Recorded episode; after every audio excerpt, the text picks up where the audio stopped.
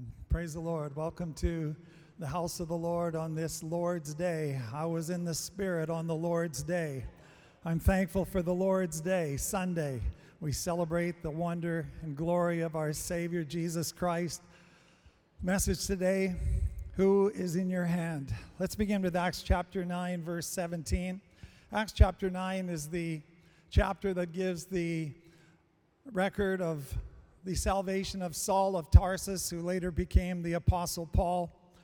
He was a religious Pharisee and a persecutor of the Christians in the early church. The Bible says he was breathing out threatenings and slaughter and imprisonment against the people of the Lord, against the true church, and he had brought many people to death and many to prison. He was down in Jerusalem, but in Acts chapter 9, he made his way all the way up to Damascus, 300 kilometers north, to arrest some more believers and take them to prison, make their life miserable. But on the way, as he neared Damascus, the light brighter than the noonday sun shone upon him, the Lord Jesus Christ. And the Lord said, "Who are you persecuting?" And he called out to the Lord Jesus that day and became a saved person, a new creation in Christ. And from then on, he began a journey of faith and development in the Lord. In Acts chapter 9, he's in Damascus, in a house, praying after that encounter. And verse 17 says, "And Ananias went his way and entered the house, and laying his hands on him, he said, 'Brother Saul, the Lord Jesus, who appeared to you on the road as you came, has sent me that you may receive your sight and be filled with the Holy Spirit.' Immediately there fell from his eyes something like scales, and he received his sight at once, and he arose and was baptized. So when he had received food, he was strengthened. Then Saul spent some days with the disciples at Damascus. Immediately he preached the Christ in the synagogues, that he is the Son of God. Then all who heard were amazed and said, 'Is this not he who destroyed those who called on this name in Jerusalem, and has come here for that purpose, so that he might bring them bound to the chief priests?'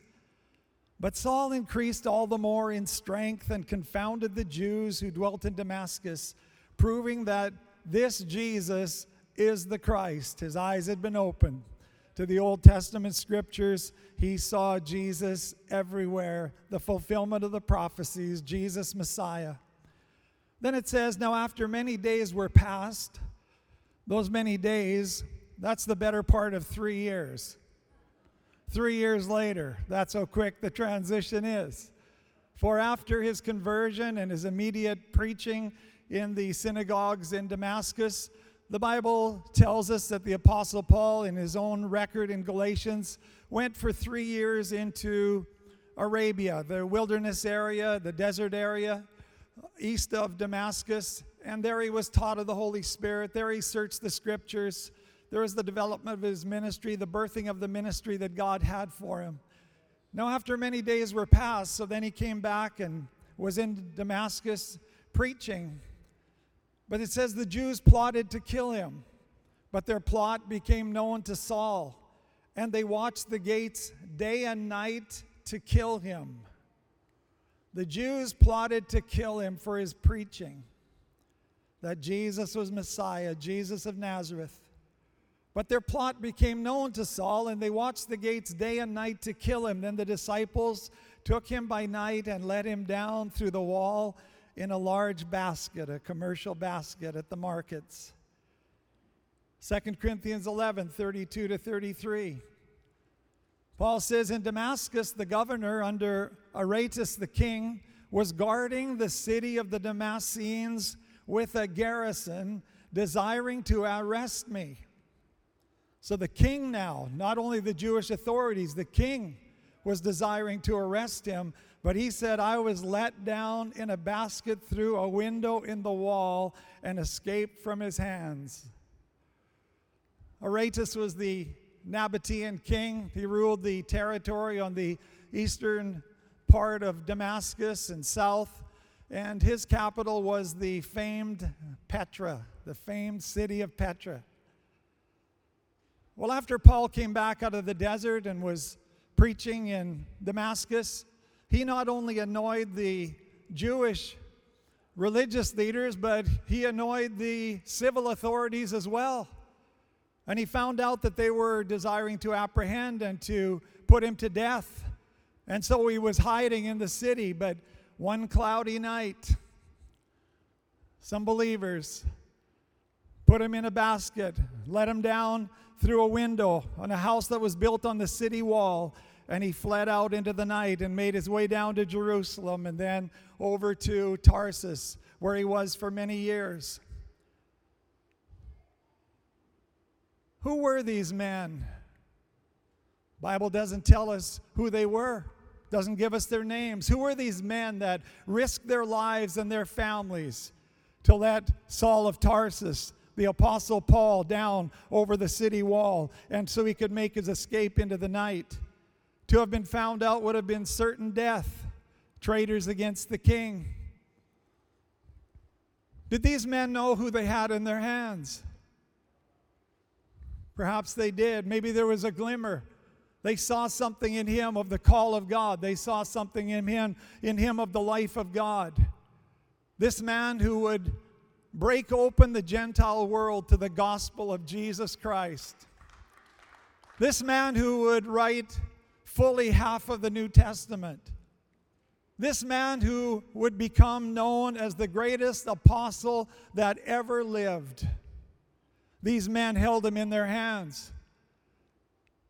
What did they see in him? Some call of God, some gift of God, some anointing, some design of God in this man's life. Can you imagine how they felt some 12 to 15 years later when reports began to come back in from places like Galatia and Antioch and Corinth and Macedonia and Ephesus? How about a man, he's now known as the Apostle Paul. Signs and wonders and unusual miracles. Cities are being turned upside down. People by the thousands and tens of thousands are coming to Jesus Christ as Savior. The Roman world will never be the same. Can you imagine how those men's hearts filled with wonder? We saved his life so many years ago. We let him down with a basket over the city wall, and he made his escape into the night. The question today is, who is in your hand? Who is in your hands? Some son, some daughter, some new convert with a call of God on their life, some teenager in the youth department, some child in the Sunday school class who is in your hands. There's a gift of God in them. Take care of them, encourage them, bless them. You never know who they will become and what work they will do. Let them down gently and send them into the future with God. Send them into the future with God. Those men, those believers in Damascus, they saw something in Paul that other people could not see. Some people criticized Saul of Tarsus. Some didn't trust him. Some were jealous of him. But these men said, we're going to hold him in our hands. We're going to put our hands to this man. We're going to put our hands to this gift of God in this person's life. And we're going to let this person run into the future with God. Maybe there's a David in your hands this morning. His brothers didn't think much of him. His father passed over him, didn't even invite him in to the gathering when Samuel came to Jesse's house to anoint a king in Jesse's house. And Jesse brought his 7 sons before Samuel because the word of the Lord was, one of these sons of Jesse will be the next king. And they started to come before Samuel, and the Holy Spirit said, this is not the one. And the Holy Spirit said, this is not the one. And the 7 sons of Jesse came by. And there was no prompting of the Holy Spirit that anyone was anointed to be king. So Samuel was a little perplexed. He finally said to Jesse, are these all your sons? Jesse said, there's the youngest. He's out there in the field taking care of a few sheep. And the Lord said these words to Samuel, 1 Samuel 16:7, do not look at his appearance or at his physical stature, because I have refused him. These are the sons that went by. For the Lord does not see as man sees, for every man looks at the outward appearance, but the Lord looks at the heart. He's looking for sons and daughters. He's looking for people that have a heart after God. And David had a heart after God. And God says, that's the one that I will choose. Let's not be so quick to judge. Let's not be so quick to pass over people. Maybe there's a gift of God in them that we wish years later we had put our hand to, instead of standing back with small praise, instead of trying to resist or not say much good about them. The Bible says, judge nothing before the time until the Lord comes. Judge nothing before the time in one another until the Lord comes. And then every man will have praise of God. Number one this morning, every person is a gift from God. Every person is a gift from God. Now, we may not end up as a Samuel or be a David or be an Apostle Paul, but in our time and place, we are of infinite worth to God. We have our own time. We have come to the kingdom for such a time as this, to touch our generation, to touch our life and the people around us with the gift of God. Every person is indispensable. Maybe not irreplaceable, but every person is indispensable, because there is a unique gift of God inside of every person. God has a holy design. The Apostle Paul, 2 Corinthians 5:16 said, therefore, from now on, I guess we can start this morning. No matter your behavior or manner, you can have a new start this morning. Therefore, from now on, we regard no one according to the flesh. Outward observation, outward estimation, opinions and thoughts and suspicions about one another. From now on, we regard no one according to the flesh. We're not looking at the outward appearance. We're not looking at the stature of a person, the physical appearance. Like God, we want eyes to see the heart, to see the call of God, to see the ministry of the Lord. Paul said, even though we have known Christ according to the flesh, yet now we know him thus no longer. Therefore, if anyone is in Christ, he is a new creation. Old things have passed away. Behold, all things have become new. We're looking on the new creation. We're looking on the divine nature. We're looking on the call of God. We're looking on the gift of God inside of every person, every believer, every child of God. The Apostle Paul said, even though we have known Christ according to the flesh, yet we know him now no longer. He's admitting there was a day when he looked on Christ according to the flesh, according to human estimation, and he found out he was wrong. So wrong. Judging by human standards. You think of the people in Nazareth. Jesus Christ had grown up in their midst. And they heard of him that Capernaum and other places where he was going, there were great signs and wonders. People were healed. Miracles were taking place. People were delivered from demonic power. People were responding to this man, Jesus Christ. Their lives were filled with joy and gladness. And one day Jesus came back to his hometown after a few weeks of ministry, and he should have been welcomed. But they said, this is the carpenter of Nazareth. This is the carpenter's son. We know his brothers and sisters. We know all about him. They were too familiar with them. instead of seeing the call of God, instead of seeing the ministry of the Lord in him. And the Bible says Jesus could not do many mighty works among them. And they just said to themselves, yeah, we didn't think he was everything that people were saying he was. But it wasn't that he wasn't able. It was their unbelief that wouldn't allow them to receive his ministry so he could do great things among them. It wasn't he who was stingy on the miracles and on the power of God. It was their unbelief that held back the flow and release and the anointing into their own lives. We don't read of anyone in his hometown of Nazareth pressing on him to hear the word of God, hungry and thirsty, can't wait to get into the presence of Jesus so he can speak and minister his word into our lives. We don't hear of anyone reaching out their hand. If I can just touch the hem of his garment, I know I'll be made whole.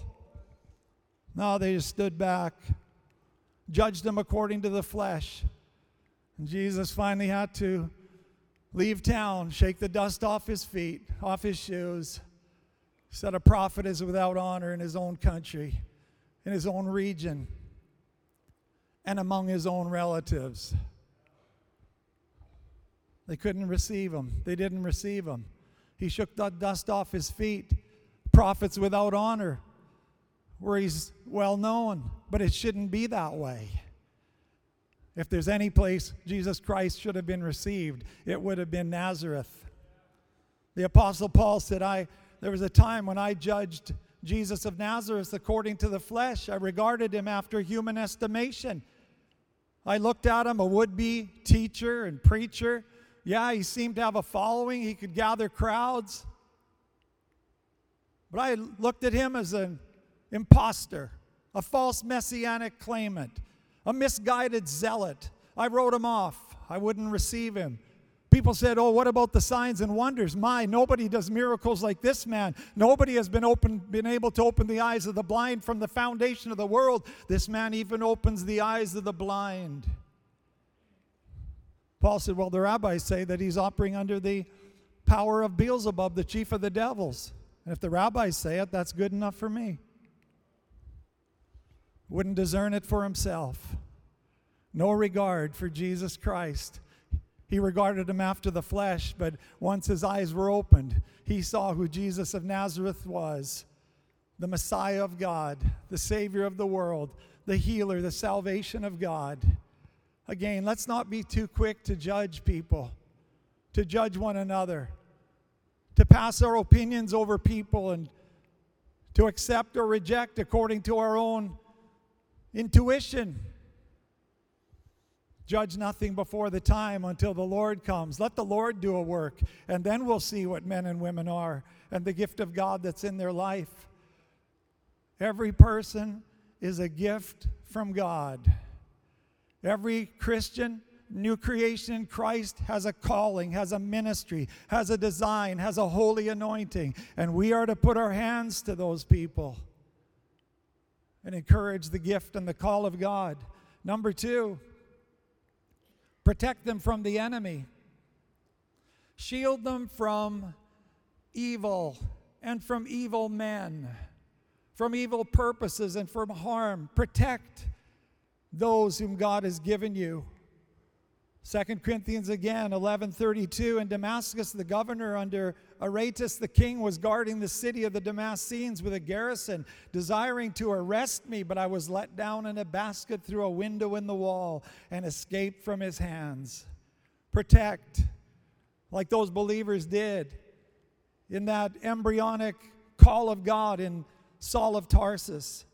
John 17:5, Jesus said, I do not pray, Father, that you should take them out of the world, that is the believers, but that you should keep them from the evil one.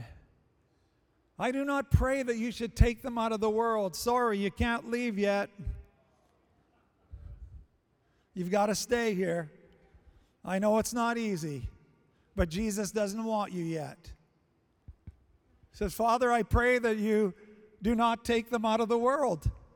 I don't want them in heaven yet. Every one of those believers that I've called and chosen have a ministry. They have a place. They have a time. They have a purpose. They have a refining that needs to go on in their life. They need to bring forth fruit and harvest unto God. They need to live out their lives for God. But I do pray that you protect them from the evil. Guard them from the evil one. And so we guard and we protect and we watch over those who God has given us. We watch over our family. We observe the influences. We watch out for the pressure and the temptations and the evil that's coming, and we guard and guide. I love John chapter 10, verse 7. Then Jesus said to them again, "Most assuredly I say to you, I am the door of the sheep. All who ever came before me are thieves and robbers, but the sheep did not hear them." All that ever came before me, thieves and robbers, but the sheep did not hear them. Why? The sheep are protected in the fold. It said, "I am the door. If anyone enters by me, he will be saved and will go in and out and find pasture." The thief does not come except to steal and to kill and to destroy. I have come that they may have life and that they may have it more abundantly. Let's hear the word of the Lord this morning. Jesus said, all who ever came before me are thieves and robbers. The thief doesn't come. Satan and his agents, evil men and wicked impositions, they come not but to steal and to destroy. But Jesus said, I have a people that have come through the door. I am the door of salvation, and I've got them protected in the house of the Lord. I have them in the sheepfold. I have them protected in the local church.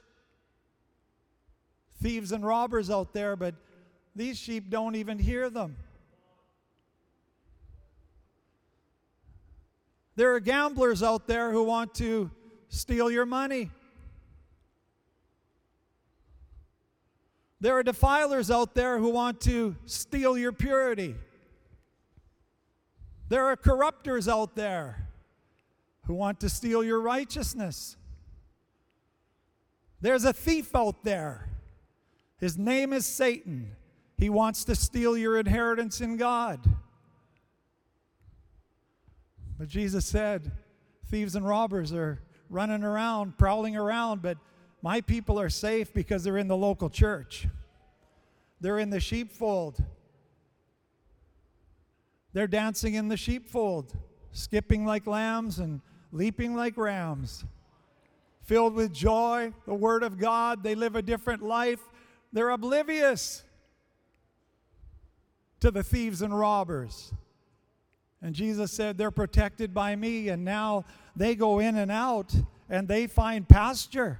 They go in and out of the church and they find pasture, they find provision, they find jobs and occupation and well-being. They're going in and out, but they're protected by me. There's a house that's more important than your house that you live in with your family, and that's the house of the Lord. We go in and out from our own house every day to our jobs and responsibilities and duties of life, but that's not what Jesus emphasized here. He said there's a sheepfold, there's a church, there's a house of God, there's a local church, and if my people will learn my protection under my care, they can go in and out every week to their pasture. They can do their work, they can gain employment, they can be fruitful, they can gain reward in the earth, and they will live under my protection all the days of their life. Hallelujah. Protect them from the enemy. Father, I don't pray that you should take them out of the world, but that you should keep them from the evil one. In Genesis 21, there was a mother so distraught, so disheartened by life and what had taken place in her family that she took her child and young lad, young teenage son, and the Bible says she cast him under a shrub, walked away a little distance and said, there's no hope. Life is over for us. It's best if we just die and end it all. The mother was Hagar, now a single mother. and her teenage son was Ishmael. Genesis 21, verse 14, so Abraham rose early in the morning and took bread and a skin of water, and putting it on her shoulder, he gave it and the boy to Hagar. This was Abraham's son. He's sending them out. Cast out the bondwoman and her son, and sent her away. Then she departed and wandered in the wilderness of Beersheba, and the water in the skin was used up, and she placed the boy under one of the shrubs. Then she went and sat down across from him at a distance of about a bow shot, for she said to herself, "Let me not see the death of the boy." So she sat opposite him and lifted her voice and wept. And God heard the voice of the lad. Hagar's weeping, but there's a voice in the lad. And God heard the voice of the lad. Then the angel of God called to Hagar out of heaven and said to her, "What ails you, Hagar? Fear not, for God has heard the voice of the lad where he is. Arise, lift up the lad, and hold him with your hand, for I will make him a great nation." Then God opened her eyes, and she saw a well of water, and she went and filled the skin with water and gave the lad a drink. So God was with the lad, and he grew and dwelt in the wilderness and became an archer. What ails you, Hagar? Fear not, for God has heard the voice of the lad where he is. Arise, lift up the lad, and hold him in your hand, for the future is as bright as the promise of God. Hagar and Ishmael sent out from Abraham and Sarah's house, a family broken, a family divided. They're on their own. A mother hopeless and a son, teenage son, fatherless. A mother that is weeping and a son that is crying. But in his cry, there is a cry after God, and God heard the voice of the lad. And God said to Hagar, "Hagar, it's not over. You've lost your vision. You've lost your hope. You think your world has come apart. Your family's broken. It's torn apart. You're now on your own. You think there's nothing ahead." The Lord said, "Hagar, arise, lift up the lad, put your hands upon him. Who is in your hands today? Lift him up in your hands, for I will make of him a great nation." And the Lord opened Hagar's eyes, and she saw a well of water, a fountain of living water. God says, "I've got something for you to drink of.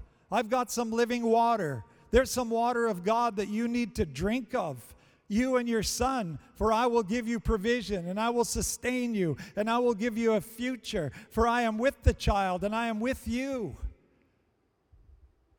Hagar was choking on dry wilderness dust, filled with anxieties and fears and uncertainties and doubts, angers and bitterness in her heart over what had taken place. But God says, "Hagar, I don't want you feeding on that. I don't want you feeding on anxiety. I don't want you feeding on fears. I don't want you feeding on the uncertainties and perplexities of the future. I want you to begin to drink the living water of God, for I am with you, and I have a well of living water in this barren world for my people, and they will drink, and they will be satisfied, and I will strengthen them and lead them on into the future." You have to fight the temptation of anxiety and uncertainty and perplexity and doubt and fear like you do any other temptation. What are you feeding on? Anxieties and fears? Doubts and uncertainties? I pray that we'll let God open our eyes this morning, and we'll see there's a fountain of living water filled with the promises of God and the goodness of the Lord, for the goodness of the Lord is laid up for those who fear him. And we'll begin to drink of the waters of God and know that God's going to revive us and sustain us. And God's going to lift up our children. And in times of trouble, even in times of breakdown in a family, when others say you have no hope and we feel it in ourselves, we're not going to give in to our feelings, to our anxiety, and to our pain. We're going to say there is a fountain filled with the living water of God, and I will drink, and my God will lead me into the future. God's saying to Hagar, Abraham isn't your future. I am your future. Sarah isn't your future. The I am God is your future. The circumstances of the past aren't your future. The great I am is your future. The feelings you're having right now, the pain and heartache, dread, anxieties, struggle, that's not your future. The I am God is your future. I am that I am. He's always with us. Whatever happened, whatever fell upon us, whatever people have done to us, whatever situations of life have breached and broken, the I am God is with us. He said, Key, get off that wilderness dust. Get off that choking desert sand. There's a fountain of living water. I want my people to drink of my provision, for I will lift them and I will lead them and I will guide them. Hagar, what is in your hand? Get some vision for your son, Hagar. Teenage son, broken, weeping, lost, cast under a shrub, fatherless. Get your hands on him, Hagar. Come on, arise, mother and father. Get a spirit of faith. Start drinking the water of God. Open your eyes. Put your hands upon that son, Hagar, because I will make of him a great nation. And God did exactly as he said. And that mother and that son walked out into the future with God. Let's have the worship team come.